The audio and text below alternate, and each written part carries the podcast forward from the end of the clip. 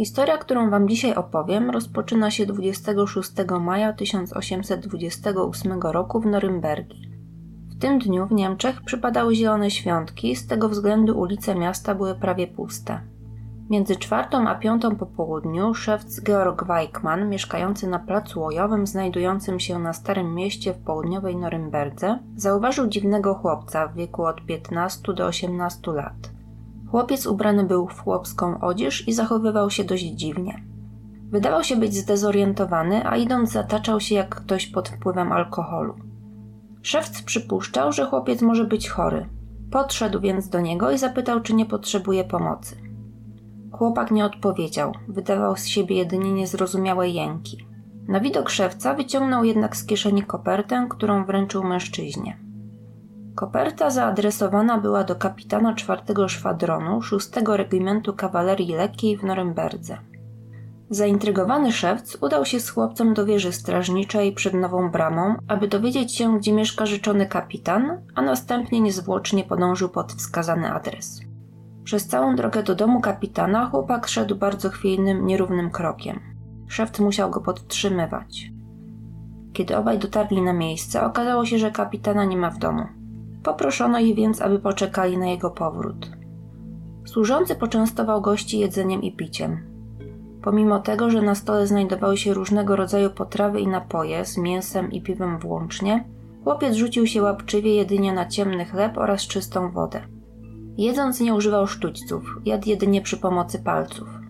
Cały czas sprawiał wrażenie mocno przestraszonego. Do tego co jakiś czas płakał, pokazując na swoje stopy, tak jakby sprawiały mu one duży ból. Służący i szewc próbowali nawiązać rozmowę z dziwnym przybyszem, ale jedyne zrozumiałe odpowiedzi, jakie uzyskiwali, to „chcę być żołnierzem jak tata”, „nie wiem” i powtarzane słowo „koń”.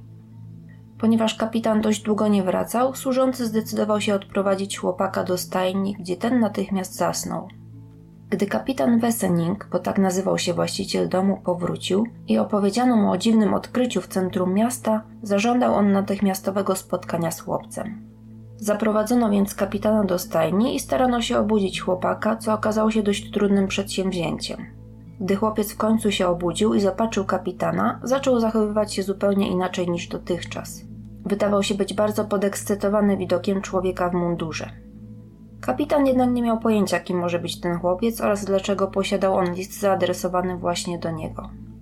Gdy otworzono kopertę, okazało się, że zawiera ona 2 listy. Pierwszy datowany był na 1812 rok. Z jego treści można było przypuszczać, że jego autorką była matka chłopca. Informowała ona w nim, że chłopiec urodził się 30 kwietnia 1812 roku, a po narodzinach został ochrzczony. Jego ojcem miał być żołnierz w 6 Regimencie Kawalerii, który w chwili pisania listu już nie żył. Matka prosiła adresyta listu o zaopiekowanie się chłopcem, ponieważ sama nie miała możliwości utrzymania go. Autorem drugiego listu była prawdopodobnie osoba, która na prośbę matki wzięła chłopca pod swoją pieczę. List datowany był na 1828 rok i adresowany właśnie do kapitana Wesseniga. Autor informował w nim, że wziął chłopca pod swoją opiekę w dniu 7 października 1812 roku, ale ponieważ jest biednym robotnikiem i posiada 10 własnych dzieci, nie ma obecnie możliwości opiekowania się nim dalej. Pisał też, że chłopiec do tej pory wychowywał się w ciasnym, zamkniętym pomieszczeniu i nie wiedział nic ani o swojej rodzinie, ani o świecie zewnętrznym. Autor listu wspominał, że gdyby rodzice chłopca żyli, to mógłby on mieć szansę na dobre wykształcenie, ponieważ był pojętnym uczniem i nauczył się już czytać i pisać. List kończył się słowami: „Jeśli nie będziesz mógł się nim zaopiekować, zabij go”. Co ciekawe, gdy bliżej przyjrzano się obu listom, odkryto, że zostały one napisane prawdopodobnie przez tą samą osobę, tym samym atramentem i na tym samym papierze. Kapitan był mocno zaintrygowany całą sytuacją i próbował uzyskać więcej informacji, przepytując chłopca. Jednak gdy przesłuchanie nic nie dało, poirytowany postanowił przekazać go policji. Policjanci próbowali sami przesłuchać chłopca, ale ten na każde pytanie odpowiadał tylko „nie wiem” lub „zabierz mnie do domu”. Jeden z policjantów wpadł na pomysł, aby dać mu długopis, atrament i papier i kazać mu pisać. Ku zaskoczeniu wszystkich, chłopak napisał na kartce dużymi literami 2 słowa: Kaspar Hauser. Od razu wysnuto wniosek, że jest to imię i nazwisko dziecka. Policjanci, nie mogąc wydobyć od chłopca więcej informacji, zaczęli mu się bacznie przyglądać. Kaspar miał około 145 cm wzrostu, jasnobrązowe, kręcone włosy i był dość krępej budowy. Jego skóra była bardzo jasna i delikatna, co sugerowało, że nie była wystawiana na działanie promieni słonecznych. Dłonie były drobne, a ich skóra była miękka, co świadczyło o tym, że chłopiec nie miał w zwyczaju pracować fizycznie. Nogi z kolei pokryte były krwawiącymi pęcherzami, tak jakby nie były przyzwyczajone do noszenia butów. Według niektórych źródeł na prawym ramieniu chłopca widoczny był ślad po szczepieniu, prawdopodobnie sugerujący pochodzenie wyższej klasy. W tamtych czasach szczepienia były bowiem przywilejem bogatych. Chłopak miał na sobie okrągły filcowy chłopski kapelusz, stare półbuty na wysokim obcasie, każdy z innej pary, czarny jedwabny szal, lnianą kamizelkę i szare spodnie. Całe ubranie było w bardzo kiepskim stanie. W kieszeni nosił biało-czerwoną chusteczkę w kratkę z haftowanymi na czerwono inicjałami KH oraz drukowane teksty religijne, w tym podręcznik duchowy zatytułowany Sztuka zastępowania straconego czasu i lat źle spędzonych, co biorąc pod uwagę sytuację życiową chłopca było dość cyniczne. Po przesłuchaniu i przeszukaniu chłopaka zamknięto go początkowo w wieży strażniczej, a po jakimś czasie zamieszkał on razem z rodziną jednego ze strażników więziennych, który miał na zlecenie przełożonych bacznie obserwować jego zachowanie. Sądzono bowiem, że Kaspar może być po prostu oszustem, który próbuje poprzez intrygujące zachowanie wyłudzić pieniądze na swoje utrzymanie. Jednak to, co później zeznał strażnik, wprawiło wszystkich w osłupienie. Twierdził on bowiem, że Kaspar całymi godzinami siedział w jednym miejscu, nie poruszając nawet kończynami, ani nie wydając z siebie żadnych dźwięków. Strażnik odnosił przy tym wrażenie, że chłopiec w tym czasie nie odczuwał żadnego dyskomfortu. Gdy się poruszał, robił to bardzo niepewnie, jak gdyby dopiero uczył się chodzić. Widać było, że lepiej czuje się w ciemności i że potrafi bardzo dobrze poruszać się w otoczeniu bez użycia światła. Jego dieta składała się prawie wyłącznie z chleba i wody, nie chciał jeść nic innego. Nie odczuwał też żadnego skrępowania podczas załatwiania potrzeb fizjologicznych, czy też rozbierania się w obecności innych osób. Do tego sprawiał wrażenie zupełnie nieobytego ze światem. Rzeczy dla innych oczywiste były dla niego czymś zupełnie nowym. Pewnego dnia na przykład poparzył rękę, próbując dotknąć płomienia świecy. Gdy zobaczył lustro, próbował znaleźć osobę, która według niego kryła się za nim. Wszystkie napotkane zwierzęta nazywał końmi, tak jakby zupełnie nie odróżniał ich gatunków. Miał też problem z odróżnianiem żywych zwierząt od zabawek i sądził, że rośliny odczuwają podobnie jak ludzie czy zwierzęta. Przeraził się na przykład, gdy syn strażnika kopnął w drzewo, ponieważ sądził, że chłopiec sprawia tym ból roślinie. Jeśli chodzi o zachowanie chłopca wobec innych ludzi, to był on zawsze bardzo delikatny i grzeczny. Z tego względu 11-letni syn i 3-letnia córka strażnika dość szybko się z nim zaprzyjaźnili. Próbowali nauczyć go alfabetu, rysowania, a także porozumiewania się słowami. Wieści o chłopcu dość szybko rozeszły się po mieście. Każdy chciał zobaczyć na własne oczy dziwnego przybysza. Gdy ludzie spostrzegli, że jednym z jego ulubionych słów jest koń, kupili mu kilkanaście zabawek w kształcie koni, do których chłopiec bardzo się przywiązał i potrafił się nimi bawić godzinami.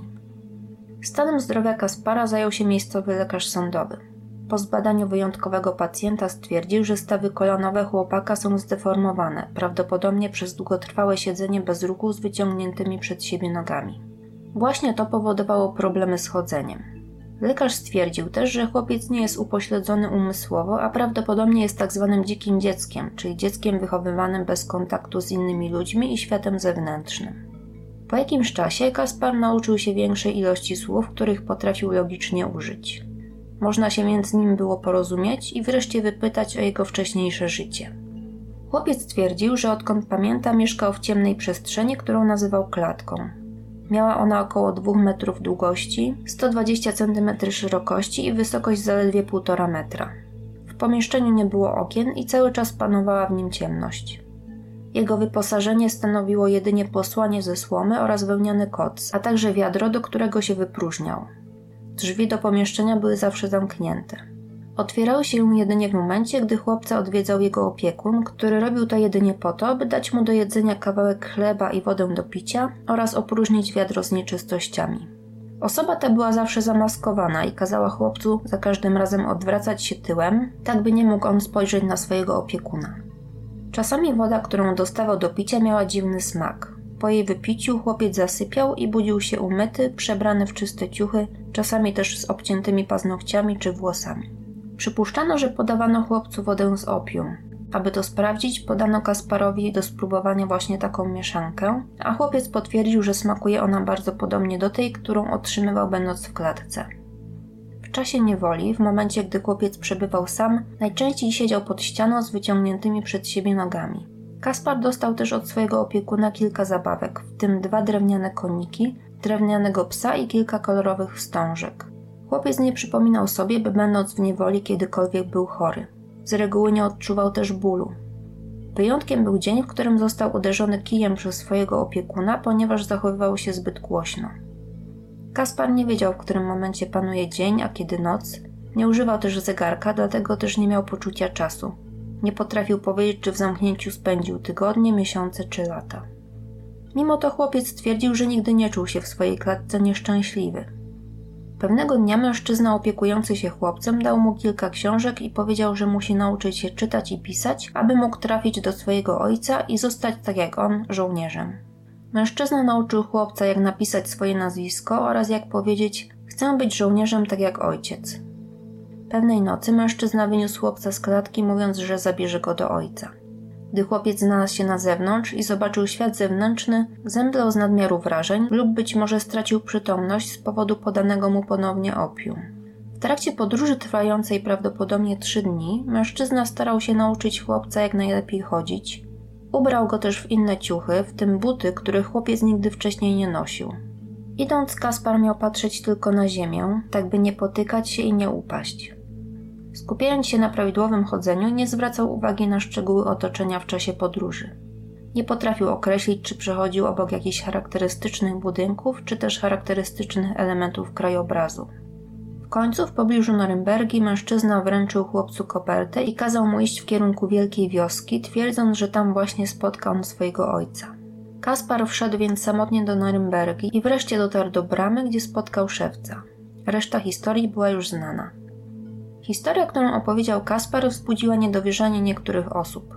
Powątpiewano, by ktokolwiek był w stanie przeżyć kilka czy też kilkanaście lat jedynie o chlebie i wodzie oraz by przez ten cały czas chłopak nie był w stanie dostrzec, jak wygląda jego opiekun. Sprawę Kaspara nagłośniono w całym mieście i jego okolicy, mając nadzieję, że odnajdzie się ktoś, kto będzie znał jego prawdziwą tożsamość lub tożsamość osoby, która go przetrzymywała. Przeszukiwano też okolice miasta, próbując odnaleźć klatkę, w której chłopiec mieszkał przez tak długi czas. Wszystko bezskutecznie.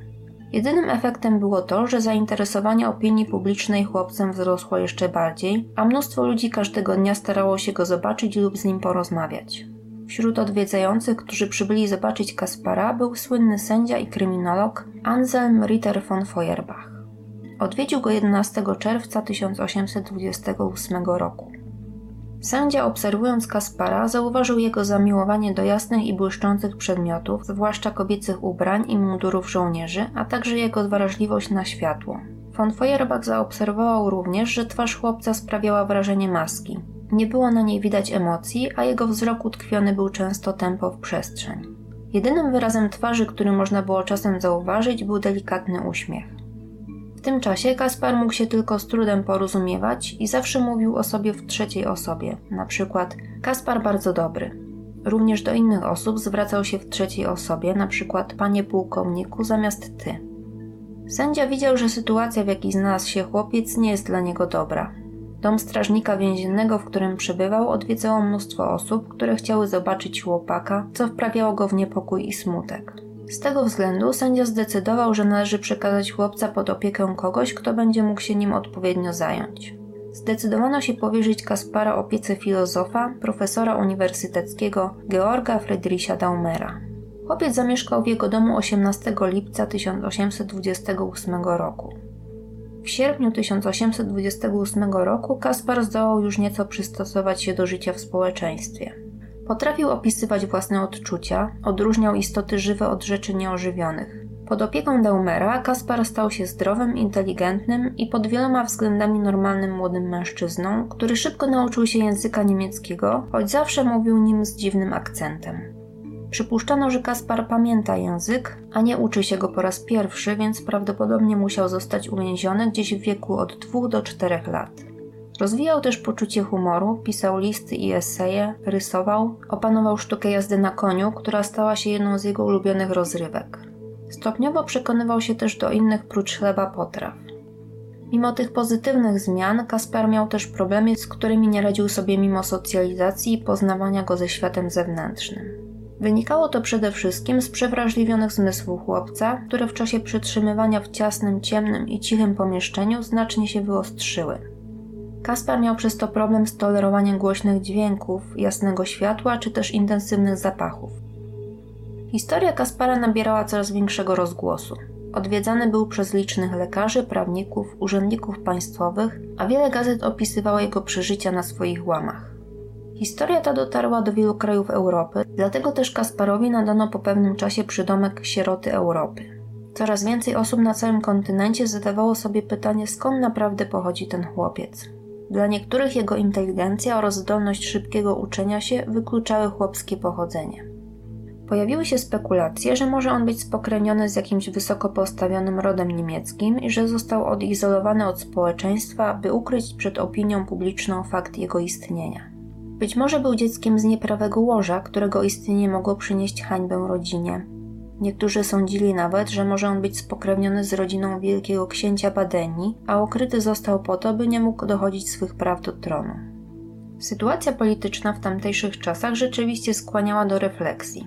Wielki książę Badeni, Karol Ludwik Badeński oraz jego małżonka Stefania, adoptowana córka Napoleona Bonaparte, mieli oficjalnie 6 dzieci. 4 córki oraz 2 synów. Jeden z nich urodził się w 1816 roku i zmarł zaraz po swoich pierwszych urodzinach. Starszy syn urodził się we wrześniu 1812 roku, czyli pół roku po narodzinach Kaspara, jeśli wierzyć informacjom zawartym w liście, który chłopiec miał przy sobie. Zmarł z kolei zaledwie miesiąc później, czyli w październiku 1812 roku. Pamiętamy, że właśnie wtedy Kaspar miał zostać oddany pod opiekę obcej osoby. Ponieważ Karol Ludwik nie miał żyjącego męskiego potomka, po jego śmierci w 1818 roku tron objął jego wuj, brat ojca, Ludwik I Badeński. Gdyby Kaspar był synem nieżyjącego księcia, to jemu należałoby się prawo do tronu Badeni. Historia spisku mającego na celu zdobycie tronu i obejmującego upozorowanie śmierci małego księcia oraz ukrywanie go przed światem przez wiele lat wydawała się wielu osobom dosyć naciągana, ale po wydarzeniach, które miały miejsce w dniu 17 października 1829 roku, nawet osoby negujące te teorie zaczęły się nad nimi poważniej zastanawiać.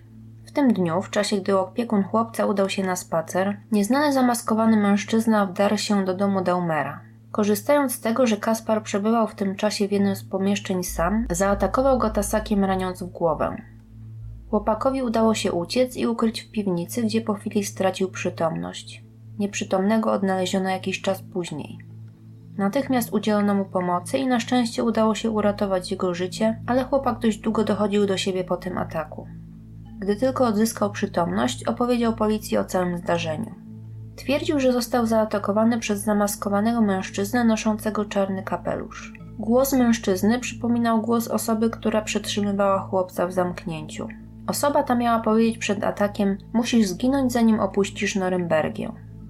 Atak zbiegł się z publikacją autobiografii Kaspara, która wprawdzie nie ujawniała żadnych szczegółów pochodzenia chłopca, ale mnóstwo osób miało nadzieję, że autor opisze w książce skrywane dotąd tajemnice, więc mogło być tak, że ktoś faktycznie zaczął obawiać się ujawnienia prawdziwej tożsamości chłopaka. Po całym zdarzeniu Kaspara umieszczono w tajnym miejscu pod ochroną policji, aby uniemożliwić dalsze ataki. Ponieważ nikt nie był świadkiem napadu, niektórzy sugerowali, że Kaspar jest zwykłym oszustem i ranił się sam, aby uwiarygodnić swoją historię. Udało się jednak uzyskać zeznania ludzi, którzy twierdzili, że w dniu ataku widzieli mężczyznę w czarnym kapeluszu z czarnym szalem owiniętym wokół szyi i twarzy, myjącego ręce w rynnie z wodą niedaleko domu Daumera. Jakaś kobieta z kolei w 4 dni po ataku została zaczepiona przez podobnego mężczyznę u bram Norymbergi. Mężczyzna zapytał ją zniecierpliwionym głosem o stan Kaspara, a gdy uzyskał odpowiedź, szybko odszedł. Po 2 latach od ataku na Kaspara na tronie badeńskim nastąpiła kolejna zmiana. W 1830 roku, po śmierci Ludwika I Badeńskiego, który nie posiadał dzieci, tron objął Leopold Badeński. Otóż zarówno poprzedni władca, Karol Ludwik Badeński, oraz jego wuj, Ludwik I Badeński, pochodzili z rodu mającego prawa do tronu. Pierwszy był wnukiem, a drugi synem Karola Fryderyka Badeńskiego oraz księżniczki Karoliny. Leopold z kolei był bratem przyrodnim zmarłego niedawno władcy, Ludwika I Badeńskiego. Jego ojcem był również Karol Fryderyk Badeński, ale matką była druga żona Karola Fryderyka, Ludwika, która pochodziła z rodziny niżej postawionej, dlatego jej dzieci z założenia nie miały prawa do tronu. W sytuacji jednak, gdy wszyscy męscy potomkowie prawowitego rodu zmarli, zadecydowano, że dzieci Karola Fryderyka, również te pochodzące z małżeństwa z niżej postawioną kobietą, mogą przejąć władzę. Leopold Badeński został więc wielkim księciem Badenii, ale oczywiste było, że jeśli pojawiłby się jakikolwiek męski potomek prawowitego rodu, to właśnie on miałby prawo do tronu. Jak wspominałam, przez jakiś czas po ataku Kaspar mieszkał w tajnym, wyznaczonym przez Radę Miasta Norymberga miejscu, korzystając z ochrony policji. Po kilku latach koszty utrzymania i ochrony chłopaka zaczęły jednak doskwierać urzędnikom. Gdy więc na horyzoncie pojawił się angielski szlachcic, Lord Stanhope, zainteresowany adopcją Kaspara, nikt nie protestował. Lord Stanhope pochodził z Anglii, ale miał powiązania z rodziną badeńską. Był on dosyć ekscentryczną postacią. Okazywał Kasparowi ogromne zainteresowanie, obsypywał go prezentami i opowiadał mu o jego prawdopodobnych związkach z rodziną książęcą. Obiecywał, że adoptuje chłopaka, następnie zamieszkają razem w Anglii, jednak nigdy do tego nie doszło. Lord przez jakiś czas podróżował z Kasparem po Europie, wprowadzając go na dwory różnych księstw i księstewek. Wzbudziło to niezadowolenie rodziny badeńskiej, która zagroziła wszczęciem postępowania sądowego, jeśli ich nazwisko będzie publicznie wiązane z Kasparem Hauserem. Sytuacja wprowadziła sporo napięcia w stosunki pomiędzy Kasparem a Lordem Stanhope'em i ostatecznie w 1833 roku Lord zwrócił się z wnioskiem o umieszczenie chłopaka pod opieką swojego przyjaciela, doktora Mayera, w miejscowości Ansbach, około 40 km od Norymbergi, na co Rada Miasta wyraziła zgodę. Kaspar nie czuł się dobrze pod opieką doktora Mayera. Opiekun traktował go surowo i był wobec niego bardzo wymagający. Próbował nauczyć Kaspara m.in. łaciny czy też historii, a gdy nauka nie przynosiła pożądanych efektów, dr Mayer krzyczał na niego, a publicznie twierdził, że wszystkie zachwyty nad Kasparem mówiące o tym, jakoby miał on być bardzo inteligentny i szybko się uczyć, były mocno przesadzone. Powątpiewał też w to, czy historia opowiedziana przez Kaspara jest w ogóle prawdziwa. Do tego dr Mayer był bardzo religijny i niejako wymusił na Kasparze przyjęcie chrztu, a następnie przestrzeganie zasad wiary chrześcijańskiej. Po kilku miesiącach takiego traktowania Kaspar wydawał się coraz bardziej przygnębiony i zamknięty w sobie. Niektórzy twierdzą, że zachowanie chłopaka w tych dniach było pewnego rodzaju zapowiedzią tragicznych wydarzeń, które miały miejsce niedługi czas później. Może Kaspar przeczuwał, że wydarzy się coś złego. Może sam zaplanował późniejsze wydarzenia. 14 grudnia 1833 roku po obiedzie Kaspar udał się do swojego pastora. W trakcie wizyty wspomniał, że ma zamiar spotkać się po południu z młodą kobietą. Po tej rozmowie chłopak udał się do parku. Po niedługim czasie wszedł do domu Mayera, zataczając się. Oparł się o ścianę, po czym wymówił z trudem kilka słów. Mężczyzna, ukuć, nóż, park, torba na listy, idźcie szybko. Następnie upadł w kałuży krwi na podłogę. Okazało się, że w klatce piersiowej tkwi jeszcze nóż, który przebił jego lewe płuco. W ciągu kolejnych dni próbowano ratować chłopaka i jednocześnie dowiedzieć się, co mu się przytrafiło. Udało się wydobyć od niego informację, że został zaczepiony przez nieznanego mu mężczyznę, który obiecał przekazać informacje o jego matce, jeśli Kaspar pójdzie z nim do parku miejskiego. Mężczyzna był wysoki, brodaty, ubrany w czarną pelerynę. Gdy obaj dotarli na miejsce, mężczyzna wręczył Kasparowi torbę, twierdząc, że zawiera ona listy z informacjami, które chłopak chciał poznać. Gdy chłopak zaglądał do środka, mężczyzna ugodził go nożem, a następnie uciekł. Kaspar porzucił torbę i ostatkiem sił dotarł do domu. Po uzyskaniu tych informacji policja udała się do parku, w którym rzeczywiście znaleziono torbę na listy. Zawierała ona jednak tylko karteczkę z bardzo zagadkową treścią. Była ona napisana pismem lustrzanym i brzmiała: Hauser będzie mógł Państwu powiedzieć, jak wyglądam, skąd pochodzę i kim jestem. Aby mu ułatwić to zadanie, przekazuję tę informację Państwu sam. Jestem z granicy bawarskiej, nad rzeką, Moje nazwisko brzmi MLO. Informacja wydawała się zupełnie bez sensu i zaczęto się ponownie zastanawiać, czy Kaspar sam nie upozorował ataku. Zdążono go o to jeszcze zapytać, ale on zarzekał się, że tego nie zrobił. Niestety rana była na tyle poważna, że po 3 dniach, 17 grudnia 1833 roku, Kaspar zmarł. Śmierć chłopaka wzbudziła ogromne poruszenie opinii publicznej. Tłumy ludzi odprowadzały Kaspara na miejsce ostatecznego spoczynku. Żądano jak najszybszego ustalenia sprawcy, a za informacje mogące rozwiązać zagadkę śmierci chłopaka oferowano wysokie nagrody. Jedną z nagród zaoferował sam ówczesny wielki książę Badeni. Niestety nigdy nie udało się ustalić, kto zadał śmiertelny cios. Istnieją 3 hipotezy mówiące o tym, co mogło przytrafić się Kasparowi. Pierwsza zakłada, że chłopak upozorował ataki na siebie, aby zyskać zainteresowanie opinii publicznej. Nie chciał się zabić, ale nie przewidział tego, że cios w klatkę piersiową może okazać się śmiertelny. Taką teorię głosił ostatnio opiekun Kaspara, dr Mayer. Zawsze był podejrzliwy wobec chłopaka, a jego podejrzenia wzmagał fakt, że po przeszukaniu parku, w którym doszło do ataku, innymi śladami stóp, które odnaleziono, były ślady Kaspara. Przed atakiem padał śnieg i ślady stóp tylko jednej osoby były podobno dość dobrze widoczne. Przeciwko teorii doktora Mayera przemawiają jednak wyniki sekcji zwłok. Według lekarza sądowego Kaspar nie byłby w stanie zadać sobie sam aż tak głębokiego ciosu nożem. Poza tym nieufność wzbudza też zachowanie doktora Mayera tuż po ataku. Zwlekał on z powiadomieniem lekarza, co tłumaczył później tym, że nie spodziewał się, iż rana zadana Kasparowi była aż tak poważna. Kolejna teoria mówiła o tym, że Kaspara zamordowała osoba, która więziła go w dzieciństwie. Być może ten ktoś obawiał się, że jego tożsamość wyjdzie w końcu na jaw, a on sam poniesie konsekwencje trzymania chłopca przez wiele lat w tak tragicznych warunkach. Ostatnia, najbardziej popularna teoria mówi o tym, że chłopak faktycznie pochodził z rodziny badeńskiej i został zamordowany, by nie przeszkodzić w objęciu tronu przez potomków Karola Fryderyka Badeńskiego i jego drugiej żony. W całej sprawie zastanawia zachowanie lorda Stanhope'a, który już po śmierci Kaspara wysłał do niego list, wiedząc już prawdopodobnie w tym czasie, że chłopak nie żyje. Niektórzy sugerują, że chciał w ten sposób zapewnić sobie alibi, a wysłanie listu miało sugerować, że lord nie wiedział nic o planowanym zamachu. Po śmierci Kaspara lord udał się ponownie na wycieczkę po Europie, a odwiedzając dwory ogłaszał wszem i wobec, że chłopak był oszustem, nie był w żaden sposób spokrewniony z domem badeńskim, a jego śmierć była wynikiem samobójczego ataku. Starał się też przekonać osoby, które miały styczność z Kasparem tuż po jego odnalezieniu, by mówiły innym, że chłopak zmyślił całą historię. Było to dość zastanawiające zachowanie. Czyżby Lord Stanhope obawiał się o swoje życie i próbował naprawić to, że wcześniej sugerował światu, iż Kaspar ma powiązania z rodziną wielkich książąt badeńskich? Po latach okazało się, że sami członkowie rodziny badeńskiej uważali, że Kaspar faktycznie może być dziedzicem tronu. Rodzina podejrzewała, że zarówno Karol Ludwik Badeński, jak i jego młodszy syn zmarli w wyniku otrucia. Spekulowano, że starszy syn wielkiego księcia mógł zostać potajemnie zabrany, a na jego miejsce umieszczono umierającego wiejskiego chłopca. Oskarżano o ten czyn drugą żonę Karola Fryderyka Badeńskiego, która starała się o to, by to właśnie jej dzieci uzyskały prawo do tronu. Być może po narodzinach chłopca miała jeszcze jakieś skrupuły przed zamordowaniem go, dlatego też zdecydowała się go porwać.